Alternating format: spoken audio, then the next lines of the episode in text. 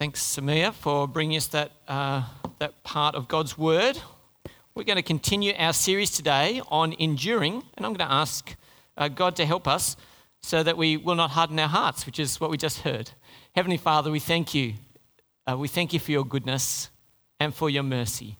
We pray today as we sit under your word that we might indeed not harden our hearts, but that you keep our hearts soft towards you, and that today, by your Holy Spirit, we would make choices that help us to start and continue to run long until we stand in your presence and see you face to face. But we ask these things in Jesus' name. Amen. I want to start with a uh, quiz today. Uh, does anyone use notes anymore? Uh, like paper notes or plasticky notes? You know, money. Have you heard of money? I, I, I, I used to. Um, I don't know what money is anymore. I just do this. I get my wallet out and I just tap it like that, and, and money magically transfers, goes from one place to another. It's very magical. I don't see notes at all. Um, here's something amazing though. Does anyone remember this note? Of course, you're all going to say, I don't remember this note because it's too big, right? There's a $100 note. Uh, this is also the old school one. It's been replaced. There's a new plasticky one. I've definitely never seen one of them. I, I don't know what they look like. They're green, I think. Is that right? Very good. Now, uh, this guy is an astronomer. Can anyone tell me who was on the other side of this note? Oh, someone said it. Who was it? Who was it? Douglas? Douglas Mawson. if only we had a car that you could play on for. But yes, that is correct. Uh, there we go. So it's, it's Douglas Mawson. And who was Douglas Mawson? He is a ridgy Australian hero. Okay? He's the sort of guy that if you don't know much about, I'm going to tell you a little bit about him now, but he's the sort of person who should end up on the $100 note. He's the sort of person that we should all know. Uh, Douglas Mawson was a scientist and he was an, an, an, Antarctic explorer, hence his lovely headgear on the, uh, on the show there. Now, he went for a walk with some friends. Uh, it was called uh, the, Great, the Great Eastern Sledding Expedition or something to that effect, uh, with Mertz and Ninnis and Mawson, the three of them. And they headed off on this journey to discover strange new parts, a bit like Star Trek, strange new worlds going east in Antarctica from their base. And they headed off on the 10th of November 1912. And they looked happy and hearty. They had two sleds and they had uh, six dogs each, I think, on, on each of those sleds. So they took off. And their plan was to go a long way and then come back again. Now, Antarctica isn't a very uh, forgiving place in any way, shape, or form. And uh, it must be said that over 100 years ago, the technology of the clothing was pretty poor, right? So they're wet, they don't have any Gore Tex, they don't have any uh, of these wonderful things that we have today. But, but they were incredibly brave and hardy men. Tragically, on the 14th of uh, December 1912, uh, they're walking along, and Mawson heard a sound behind him, turned back, and he couldn't see Ninnis anymore. The ground had literally opened up underneath him and he had fallen, just totally disappeared from their view. He went to look into the crevice. They came in and looked over the edge of the crevice with, with Mertz, and they could see uh, about 50 feet below one of the dogs on, uh, on a little ledge in this chasm that went into blackness. And they heard no sound whatsoever from that, despite the fact that they stayed there for three hours calling out to their friend. His sled had all the food. It had their tent, and it also had six dogs. They are currently, at this point, 500 kilometres away from base. 500 kilometres away from base. They've been pulling everything along through the snow and the nightmare tragically, at that point, they, they decide to return home, and the only thing that they've got to eat is what? The dogs. Mertz, you're not going to believe this, Mertz is a vegetarian. He brought the dogs up. He absolutely loves them, and they work through until they've eaten the dogs. Tragically, what they don't know is that the livers of the dogs contain extraordinarily high amounts of vitamin A, and they actually get poisoned by it starts to drive them crazy and cause their skin to start rotting and all sorts of exciting things. As well as being in the middle of Antarctica, being underfed, pulling their stuff. It's extraordinary. And then another tragedy happens on the 7th of January, overcome by his illness in the tent in the middle of a blizzard. Mertz dies. Mawson is now on his own 160 kilometres away with no dogs and no one with him. At this point, you could understand that he might give up and simply stay in his sleeping bag and wait for death to come. He doesn't do that. He cuts his sled in half and starts dragging it further onward. He keeps going, he keeps going, he keeps going until he ends up himself fallen through a crevasse. He's hooked up to his sled. Miraculously, his sled has stayed at the top. He's dangling by his harness in free space. He pulls himself up to the lip of the, uh, of the ledge in absolute agony. And just as he's about to get over the top, he loses his grip and falls back down to be hanging at the end. Of, end. It's extraordinary. Somehow, at that point, he gets enough will to live up. He says he wants to see his fiance and, and his, uh, his team again. So he says, I'm, I'm going to try it one more time. That's all I've got. With bleeding hands, he makes it to the top, climbs over, erects his tent in a blizzard, and gathers his strength. He keeps going on. anyway, the rest of the story is absolutely amazing. He, he keeps going, and eventually he stumbles into a pile of food that some of his friends who believed by, by some hook or by crook he's, he's still alive, he finds a little bit of food makes it to a, um, a cave that has more food in it where they've set it aside. And, uh, and then they have the most intense blizzard that he's had the whole time he's in Antarctica. It gets out of that, makes it to, uh, makes it to um, the base. He says, he says, it's easy, it's dead easy to die. It's keeping on living that's hard. I love it. I absolutely love it. That, that's, that's what kept, he's, he's just incredibly devoted. So anyway, he, he eventually makes it into the base, right? in time to see the ship sailing off. Literally hours earlier, the ship had been there. They'd been waiting for him as much as they could. The ice was closing in. They've left behind four guys, and now he has to wait the entire Arctic winter before he can go home. This man, Mawson, is an extraordinary hero who shows us what enduring looks like. And he's an Australian, and we should know about him. What does enduring look like? It's easy to die, the hard bit is to keep on living. That's what enduring looks like. So, how do we last in more ordinary circumstances? Today's sermon is on our fourth value, which is enduring. It's on lasting, it's on not being Christians who start the journey but don't finish it. And we need to hear the warning and the encouragement today because the Bible shows us that there are people who started really well but finished less than stellar. There's a guy like Eli, who is one of the prophets of God, whose sons went astray and dies as an old fat man falling off his chair because the ark of God has been lost. In contrast, we have someone who's standing strong right at the end, like Elijah, who loves God amidst all of the trials and tribulations of his life until God comes in a flaming chariot, picks him up, and takes him to heaven. We've got people like David, who starts off as a shepherd and ends up decrepit with his sons trying to overthrow his kingdom, a sad and lonely man. We have his son Solomon, who takes over as a man after God's heart and ends up as an idolater with a thousand wives. In contrast, the New Testament gives us some hope you'll be encouraged to hear today. Uh, I want to tell you about two beautiful people who turn up in, uh, in the Bible. Um, Anna and Simeon turn up in, uh, in Luke's account of Jesus' life. And we see this wonderful uh, story here there was a man in Jerusalem called Simeon who was righteous and devout. He was waiting for the consolation of Israel, and the Holy Spirit was on him. It was revealed to him by the Holy Spirit that he should not die before he had seen the Lord's Messiah.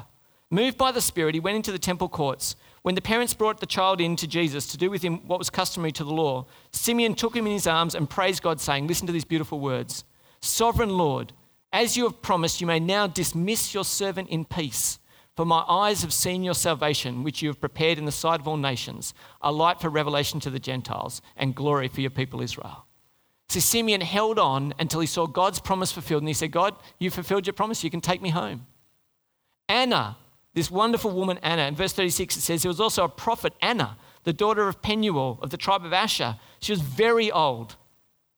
She had lived with her husband seven years after her marriage, and then she was a widow until she was 84. She never left the temple, but worshipped God night and day, fasting and praying. Coming up to them at that very moment, she gave thanks to God and spoke about the child to all who were looking forward to the redemption of Jerusalem. Two people who were faithful. They're ordinary people, but they were faithful to the very end. Brothers and sisters, I want you to grow old and faithful. I want those of you who are old to be faithful. I want those of you who are young to be old and faithful one day. So, what tips should we keep in mind? We're going to have a, an eavesdrop in on Paul's communication to Timothy and how he encouraged him to stand firm. And I want to talk about grandmothers. They're good, aren't they? Man, I miss my grandmother. Um, she, uh, she died earlier this year at 102, and um, I just absolutely loved her to bits. And I want you to see the power of a grandmother here. It's in this reading. Uh, have a look with me at, uh, at 2 Timothy chapter 1. And we're going to see verses 3 to 5. So 2 Timothy chapter 1, verses 3 to 5.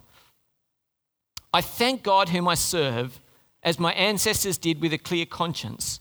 As night and day, I constantly remember you in my prayers. Recalling your tears, I long to see you so that I may be filled with joy. I'm reminded of your sincere faith, which first lived in your grandmother Lois and in your mother Eunice, and I am persuaded now lives in you also. Now, I want to suggest to you that there are two great inheritances here Two great inheritances. Number one, have a look at Paul. What does Paul inherit? He said, I thank God whom I serve as my ancestors did. Paul says, I've inherited my faith from my ancestors. And then he looks at this Jewish Gentile kind of half caste boy, Timothy, and he says, Timothy, you have this same inheritance through your beautiful grandmother and your mother. What a wonderful inheritance that he has. So I want to ask us this morning as we think about applying this, this enduring value what could you start doing today so your grandkids might follow Jesus? What could you start doing today so your grandkids could follow Jesus? And can I encourage some of you today might not have children yet or might not have children. And in that case, I want you to think about your spiritual grandchildren. How could you be investing in the next generation in such a way that you leave a legacy of faith? And if you're thinking, I, am just hope they get fed, hope their beds are made and that they're not late for school, I want to say that is not enough. I want you to think about the legacy, the spiritual legacy that you are leaving in your family. And I want you to think generationally. I don't want you to just think, I want my kids to be Christians. What would you do if you thought, I want my children to love Jesus and their children to love Jesus? What would I need to stitch into my kids now? What would I do if that was my passion? I don't have an answer for you, but I want you to think about it. And I want to remind you of this. Remember, we're talking about legacy and not destiny. You cannot make your kids Christians. You cannot make your kids' kids Christians. It's not in our power. And so, if today you're dealing with the heartbreak of having children who are far away from Jesus, know that it is in His hands, and your prayer and your persistent prayer is what God wants from, you. Keep praying. May He have mercy. But I want us to be intentional and not accidental in sowing a spiritual legacy into our families. What a beautiful thing that would be. Does anyone know what this is? This big leather thing?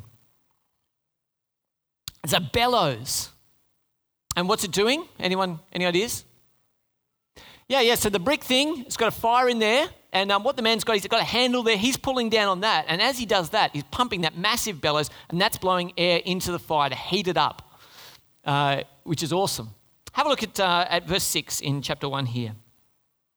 For this reason, I remind you to fan into flame the gift of God which is in you through the laying on of my hands.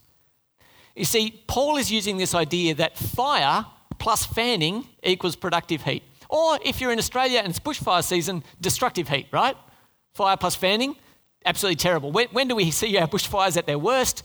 Really windy days, really dry days. So, wind and fire in the right place, very productive, in the wrong place, absolutely destructive. Uh, what is the gift? Paul tells Timothy to fan into flame the gift of God, which is in you through the laying on of my hands. When you go, well, what's the gift that you need to fan into flame? Uh, there's a lovely little bit in 1 Timothy chapter 4. I've, I've got it up here for you. So, the book just before, where it kind of explains perhaps what this is. Uh, Paul's writing to Timothy again says, Don't let anyone look down on you because you are young, but set an example for the believers in speech, in conduct, in love, in faith, and in purity. Until I come, devote yourself to the public reading of Scripture, to preaching and to teaching. Do not neglect your gift, which was given you through prophecy when the body of elders laid their hands on you. Preaching and teaching, perhaps, is Timothy's gift. And Paul says, I don't want you to neglect it, I want you to fan it into flame. You might wonder why fire? Why is it fan into flame? Because uh, in the scriptures, fire is actually often connected with judgment. So, what's going on here? Why is it fan into flame?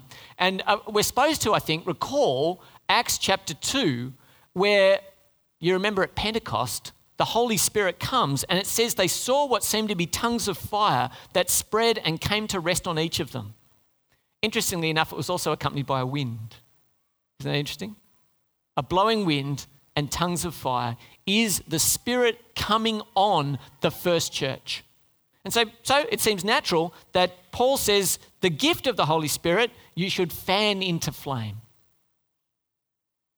Well, I want to ask you this this morning, are you ready to discover your gifts by serving? So it says, fan into flame the gift that was in you. And you said, Well, I don't know what gift I've got. I'm not sure what gift I've got. And, and, and so my answer to that would be the way you find out what your gift is, is by starting to serve. By starting to serve. Okay? And so start serving somewhere. And the way that we'd encourage you to do that, come and join us, do the partnership course with you, and we'll give you a myriad of opportunities where you can serve in the life of this church. Come Come serve. Uh, my mum, uh, when I was about 12, 13, I think, said to me, Come help lead the kids, uh, the under five kids. And um, I started doing that, and I just loved it. And I didn't know I was going to love it. I, I thought it was going to be babysitting. And we'd teach the kids Bible, Bible memory verses, and I'd come next, next week and I'd say, Hey, kids, what was the memory verse last week? And I wouldn't remember. And I'm thinking, There's no way they're going to remember. And they give me the Bible verse straight back. No, this isn't babysitting. This is actually investing in these beautiful kids so that they will know and love Jesus. And so I'm a convert to kids' ministry from when I was about 12 or 13. I absolutely love it. But I didn't know that until I started doing it. And may many of you find that out uh, for yourselves. Uh, but it is a beautiful ministry. So, how will you find it out? Find out by serving. Find out by serving. Are you ready to fan your gifts into flame by serving? See, we do more, we'll fan them into flame. And, and I want to say this we do this within the tension of the necessary and the effortless. I need to say this. When you're in your place of gifting, it feels effortless, right? So Cam over here uh, plays his musical thing, which I, I can't do. You, would be, it would be bad for me to pick the thing that you do up. I wouldn't produce. But, but for him, relatively effortless, right? When you're serving in the thing that's your joy, it's relatively effortless. But there's stuff that needs to happen. Like this floor needs to get vacuumed, the garden needs to get weeded, and I'm not sure who has the spiritual gift of doing that. If you do, come and tell me, by the way. Give it you. But, but here's the thing there's lots of stuff we need to do as a church, right? That isn't actually someone's special gift, just needs to get done. You'll need to have a heart of service. We want to help you to also find your gift that you might serve with joy and effortlessness in the thing that God's made you to do. Does that make sense? Great. Uh, wonderful toy. Uh, what do we think when our kids get one of these toys? So, uh, well, you can tell me a number of things. What, what do we think when our kids get one of these toys? Lord, please don't let it be loud. Yes, that's good. But they, they open it up. It's clearly a thing that needs what? Great, you're with me. Needs batteries. And you wonder, did they include batteries? Have a look with me at this uh, next verse here. See, God gives us a gift. God gives us a gift, but I want you to see what else He gives us. Verse 7 For the, uh, for the Spirit God gave us does not make us timid, but gives us power, love, and self discipline. I want, I want you to know that the, the gift God gives you includes batteries. Batteries are included. He doesn't just give you a task and doesn't give you the power for it. And what I wanted to have a look at is what has God given us and what have we gained because He's given to us? He says He didn't give us a spirit of timidity, He didn't give us a timid spirit. So, what does that mean? We've gained boldness. He says the Spirit that He's given us has given us power, which means we have strength and ability to serve. It's a Spirit who's given us love. What does love give us? A heart of service and humility. So when we're serving God, it's not all about us, It's about Him. Power, love, and what's the third one? Self discipline. Why do we need that? So that we can be proactive and persistent. Proactive and persistent, so we can keep going in serving God. He's given us a spirit who empowers us to be able to keep serving Him. What a great God we have. So, are you serving from the Spirit, Spirit's empowering, or just working really, really hard?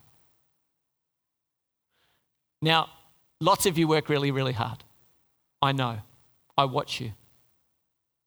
And what I want to say is, I want you to keep being able to do that.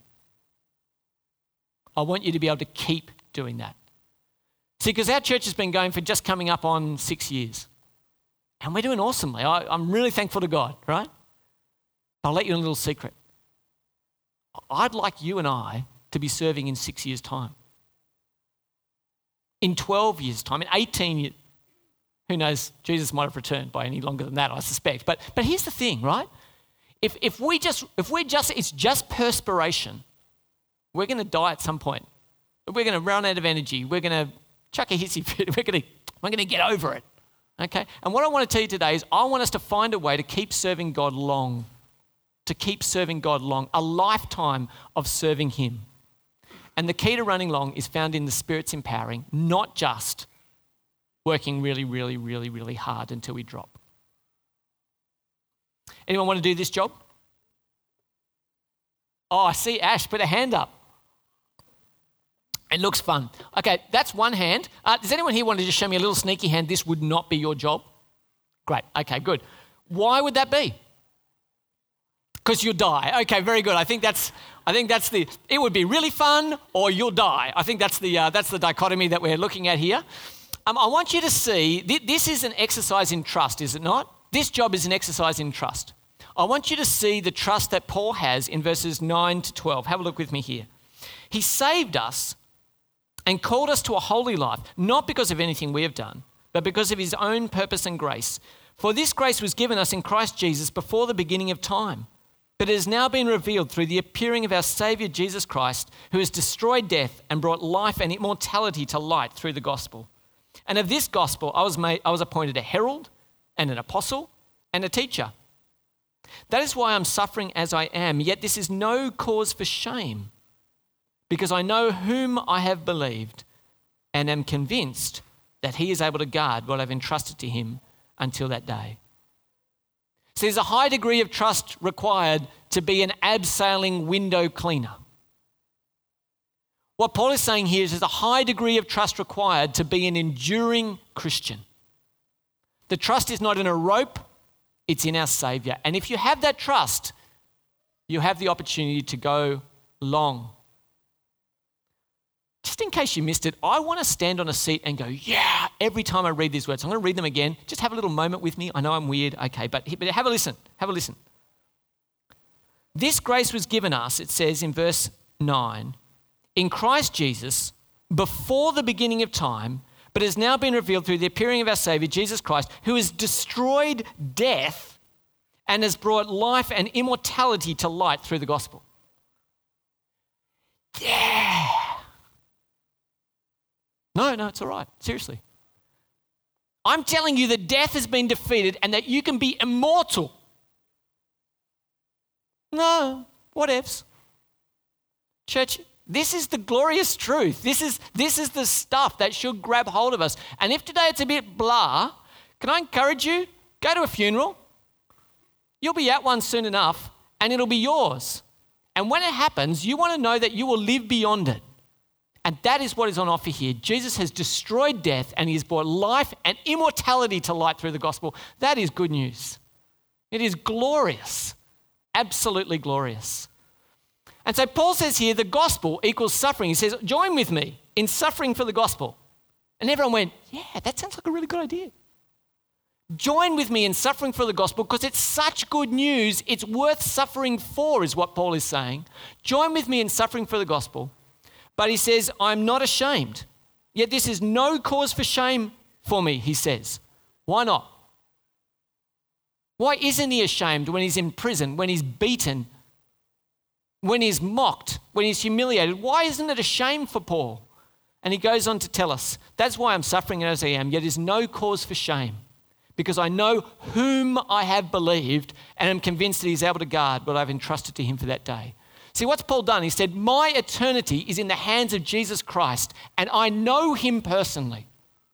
And I'm utterly convinced that he's able to guard what I've entrusted to him for that day. I am sure I have personal knowledge of who Jesus is. I just don't know about Jesus. I know Jesus. And I'm absolutely convicted that on that final day he will raise me up and I will live forever with him.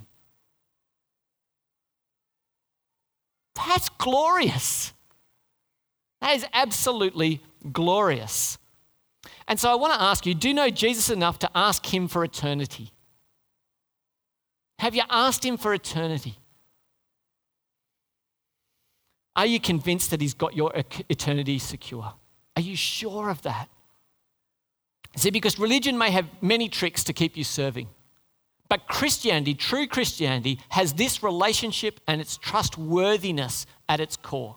Why serve? Because Jesus is real and one day I will meet him face to face. I'm convinced of that. So I'll keep serving. Let's get really practical. We have, uh, we have this, uh, these four values faithful, adventurous, compassionate, and enduring. We have a little document that we say explains how it is that we want to live these values out. And we have some questions underneath that on how we'll win, win the prize. I want to look at each of those three questions in turn. Here's the first one Where are you weak and in danger of falling? What does this question assume? It assumes you're weak, doesn't it? Where are you weak and in danger of falling? It does not tell you that you will, it merely says that you are weak somewhere. And I want to think about the internal problem. The internal problem is I'm made weak by sin's fracturing. Sin has messed me up. I'm made weak internally. Jesus talks about the parable of the sower, and, and uh, he says, There's the devil and his lies that can steal God's word from my heart. He says, Pressure and persecution may, choose, may, may cause me to choose to give up on Jesus. And he says, Worries and wealth may choke me and cause me to be unproductive. Where are you weak and in danger of falling? I want you to think about that question. And look, maybe our confession, our times of confession, remind you where you're weak. You know, you go, well, I could confess these sins, but I'm always confessing this one. That might be where you're weak and in danger of falling, yeah? The second question says, Who knows you well enough to ask this question? And we all collectively go, mm. Someone's going to ask me about my weaknesses, where I'm going to fall. How, how could that be possible? I want to say that is relationally heavy, is it not? This is the most, this is potentially the most shameful, the most vulnerable part of me, and I'm supposed to share that with someone else. Why would I do that? See to it, brothers and sisters, our reading from Hebrews said, see to it, brothers and sisters, that none of you has a, sin, a sinful, unbelieving heart. Why does it say that? Because your holiness is not a solo journey, it's a community activity. And it doesn't mean that everybody needs to know your weakness. I mean, somebody needs to know your weakness so they can stand with you, so they can strengthen you to run the race. And so, what I want to suggest is be in a life group, but think of taking at least one relationship in your life group to the next level where we talk about these things. It's not prayer time and, hey, everybody share your weaknesses. Don't think that's going to work. But can we take relationships inside our life groups to the next level where we say, I'm going to chat with one person and I'm going to ask them to pray for me in my weakness? I've actually developed a little sheet. I've got one here today. There's some up the back near the Care and Connect things, which is actually a handy helper to get you to have the conversation. See, how do I have a conversation? I just want to have a conversation with you about how weak I am. That, that's weird, right? So use my weird piece of paper to help you have a weird conversation. Does that sound all right? Basically, what it says is, where are you weak in danger of falling? It's got eight circles on it. It's got a whole bunch of suggestions where you could be weak down the bottom. Write them in the circles, and then it's got a little green, orange, and red traffic light. And what that enables you to do is be able to say, red, this is a live issue for me today. Orange, this is a simmering issue that could get out of hand. Green, this is a past issue, but it probably is something that I should keep an eye on. Write some in the circles, pick which colour they are, and have a chat about it. You'll be surprised other people have weaknesses as well. It's not just you. The third question is this, and it relates to exactly that piece of paper Who are you strengthening to run the race to the end? Who are you strengthening to run the race to the end? And there's two challenges here. Challenge one, you need the, con- the conviction, the courage, and the compassion to be a giver. I will care enough about you to ask you how you're going with your weakness. Do you know what? There's a much bigger challenge for Australians. Challenge number two is a humility to be a receiver, to let someone care for you and say, I will help you stand. Church, I reckon if we're going to run long, this is actually really important. And it's really hard. I'm not mucking around how hard it is, but I would love us to bit by bit to be moving towards this that we might last. So let me apply what we've heard today. There's three places you can be, and you might be new to Jesus. And you might be sitting here and you've never actually made the decision to follow Jesus. And you've heard today, I don't want to be at my own funeral without knowing about the immortality that's in Jesus. Well, we want you to find your match in Jesus. Isn't that good? Match in Jesus. See, we're lighting a fire. I, I want to encourage you. I want to encourage you to meet Jesus. Paul says to fan into flame the fire. Some of you haven't started the fire. Start the fire. Meet Jesus. Say, Jesus, have my eternity. Start me on that journey. Some of you are tired. You've let the fire burn down. And what you need to do is to become a big fan of service. Uh, what have I got there? When I need to bring the fire back up, I used to have my scout hat. And in the morning, you get on those embers and you give them a big fan with the scout hat because I was a scout. And, and they'll come back to life. You put the kindling on top, comes back to life. It's beautiful. And I want to say to you today if you're tired, the answer isn't praying until you feel stronger. It's actually start serving and ask God to strengthen you in the serving. Get back to serving to fan into flame the fire. Some of you are cranking today. You are a raging fire for Jesus. How awesome is that? And what I want you to do is throw another log on the Barbie. Keep seeking Jesus with all your heart. Fall in love with him again that you might run long until you see him face to face. Throw another log on the Barbie. You know, our, our awesome friend Mawson, he made it in the end. I think it's the most extraordinary story of survival. There's this beautiful prayer that we prayed uh, last week from the prayer book. It says, We also bless your, bless your holy name for all your servants who have died in the faith of Christ. Give us grace to follow their good examples, that with them we might be partakers of your eternal kingdom. This is my prayer for us today. Endure, church. I'm going to ask Alec on our little video here to pray for us as we finish this message.